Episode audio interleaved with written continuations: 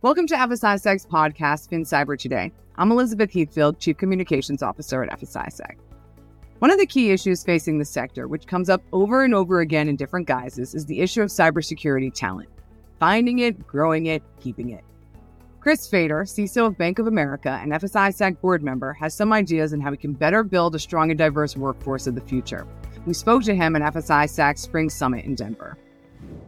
Let's start talking about what the scope of the problem is here. Yeah.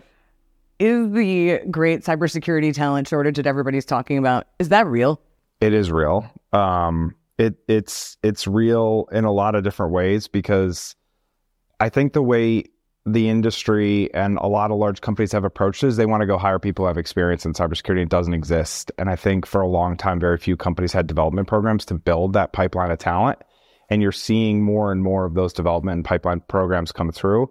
You're also seeing academic universities start to pump out cybersecurity talent. And, you know, when I graduated in 2004, there you couldn't get a degree in cybersecurity. It didn't exist. And so I do think it is very real, but I think it's evolving and changing for the positive. So talk a little bit more about like the the mismatch of why firms think that they think that they can get this experienced talent that's already out there. Yeah.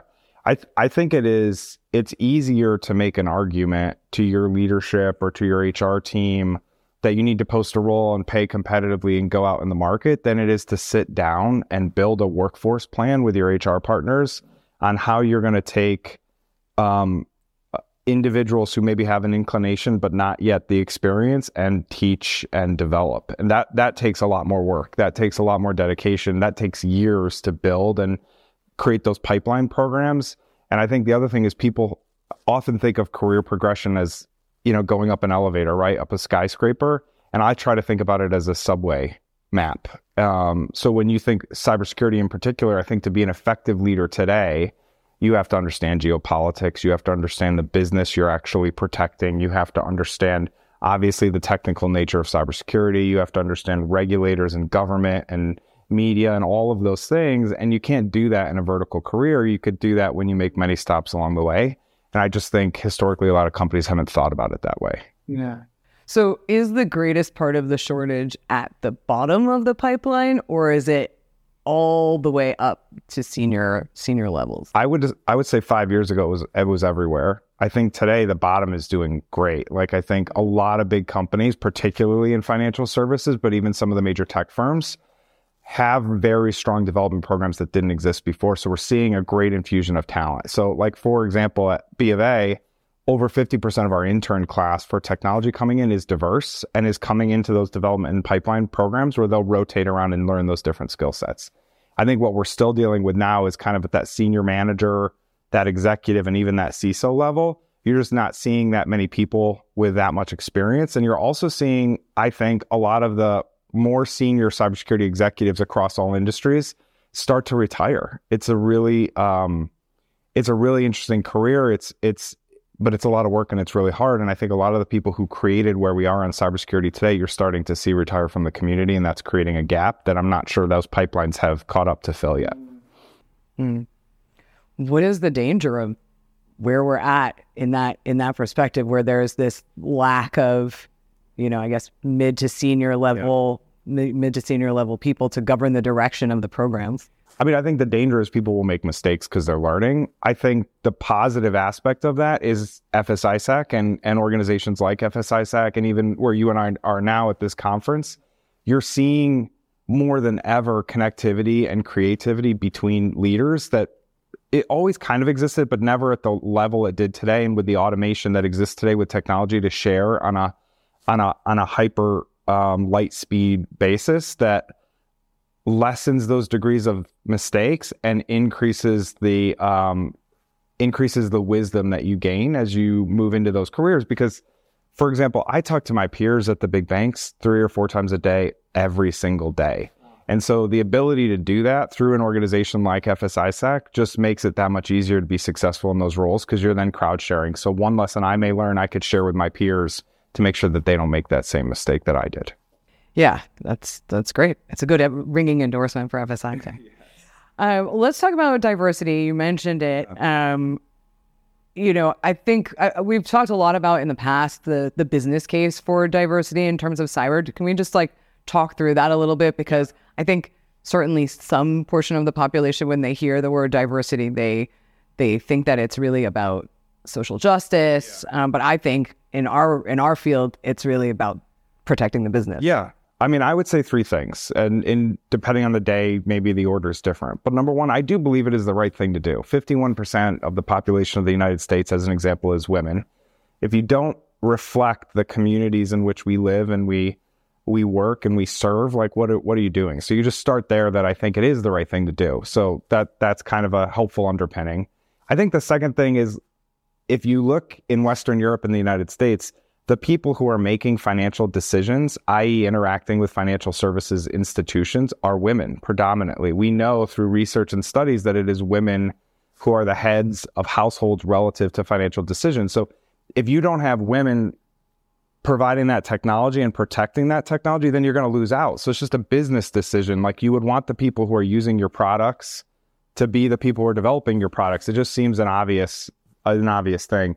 And then I think the third kind of point is just looking at the threat environment. Our adversaries around the world are incredibly diverse. They're not homogenous. And so if you're trying to be right 100% of the time in in protection and your adversaries only have to do it once and they're creative and diverse and and kind of cutting edge thinking, then you have to be that and more.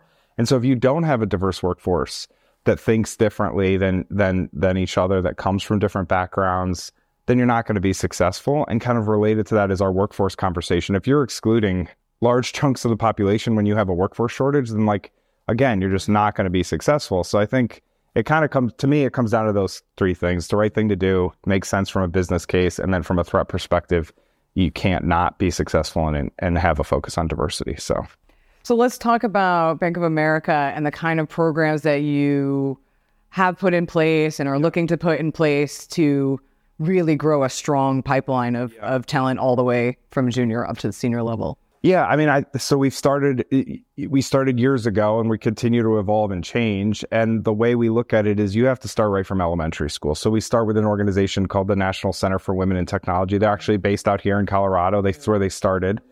Um, and every year we host them for an award ceremony for their national winners. And these are young women in high school um, who are doing amazing things. Like I'll give you a, an example. Some young woman just won the award. She took a database of hotel rooms, like the one we're in right now, and then took um, an online database of of um, underage sex crimes, and she compared the background in the room where that crime was filmed to this database of architecture in a hotel room and kind of how it was decorated, and created an AI engine that matched the two of them and started a feed to federal investigators, and she's having a huge impact on shutting. So these are the kind of like young women that are coming through these programs that are just absolutely mind blowing. And then when they get out of um, high school and they do get to college because they're inspired by these programs, um, we work with an organization called Rewriting the Code because what we are finding is if you're one of four or one of two or the only woman in a entry level comp sci class in undergrad, we notice that they drop out a lot. But if you look across the country, all the entry level comp sci classes are the same, whether you're at NC State or University of Colorado. So this organization connects young women who are in these classes so that they don't feel like they're alone. And they do it for Hispanic women and Black African American women and all, all types of, of young women. And we found success or retention rates of young women in college go through the roof through that. And then we track them through into Anita Borg and Grace Hopper, and we hire them coming out of the conference. Mm.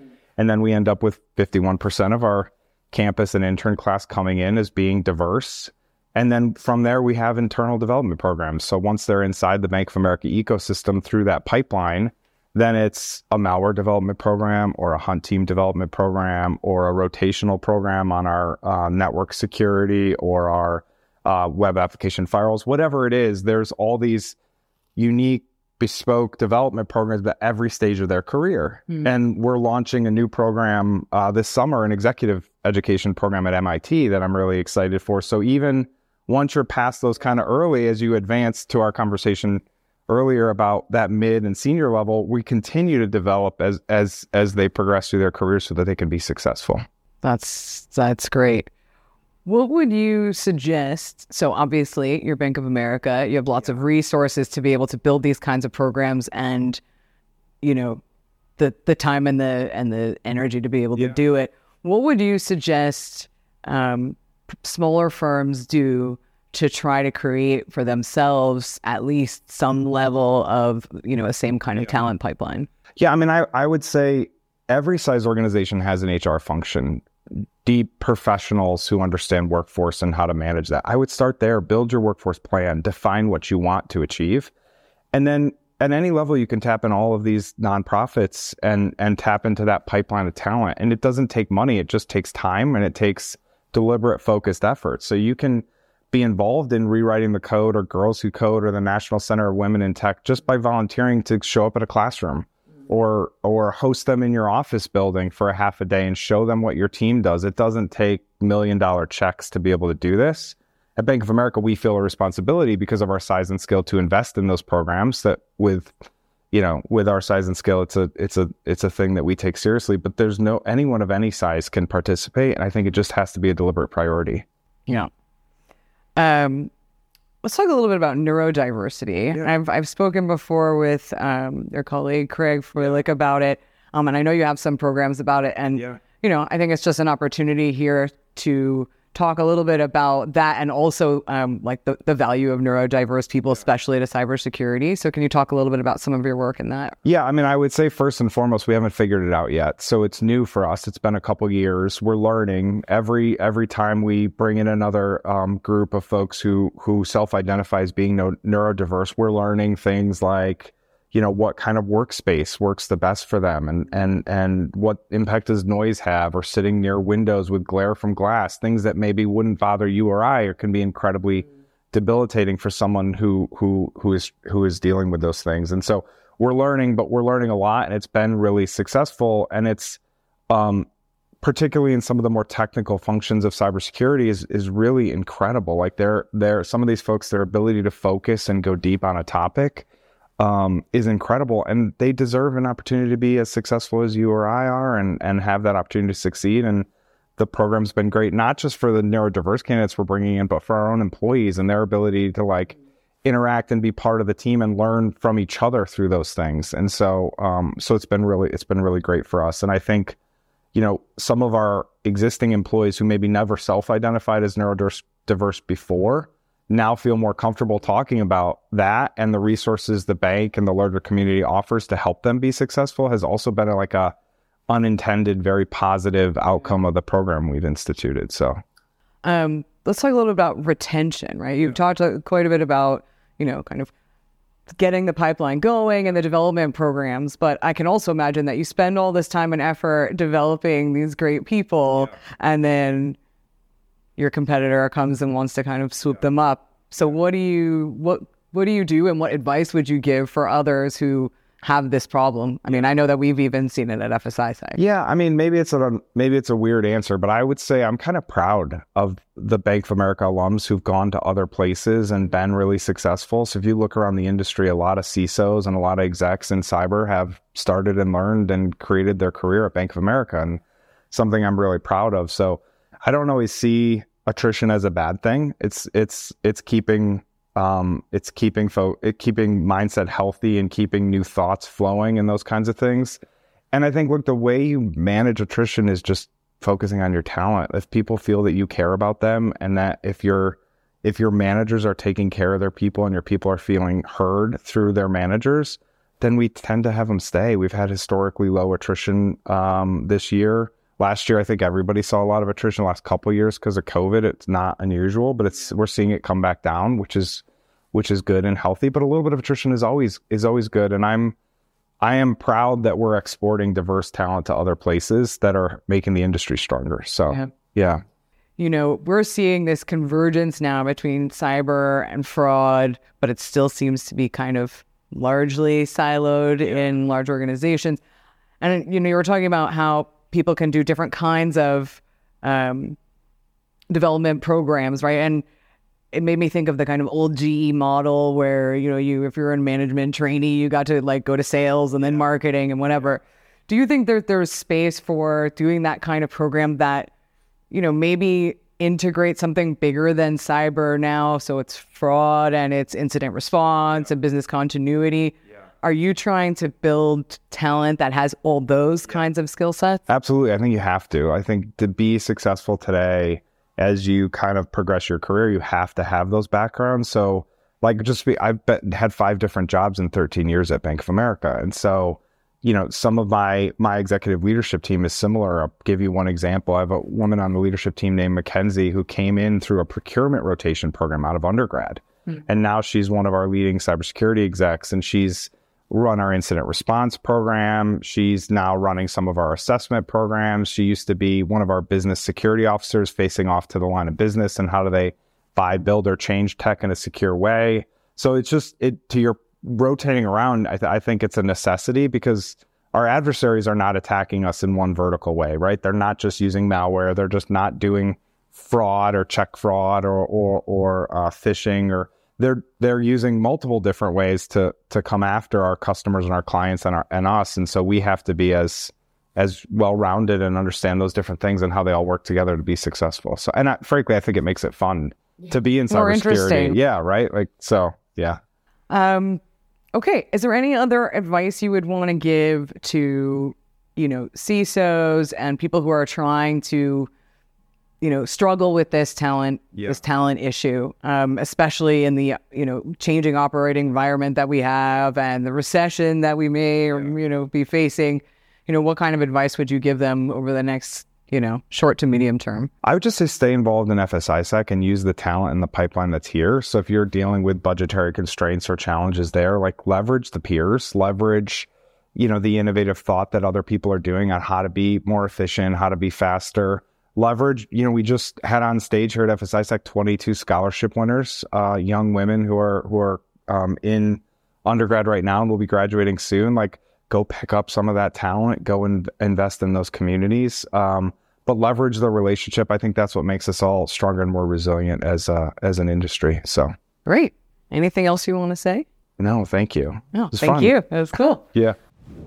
Thanks again to Chris for being our guest on this episode. If you like this podcast and want to hear from more Fin cyber leaders around the world, subscribe to the podcast at fsisac.com slash insights, Apple Podcasts, or Spotify. And of course, follow us on LinkedIn or Twitter.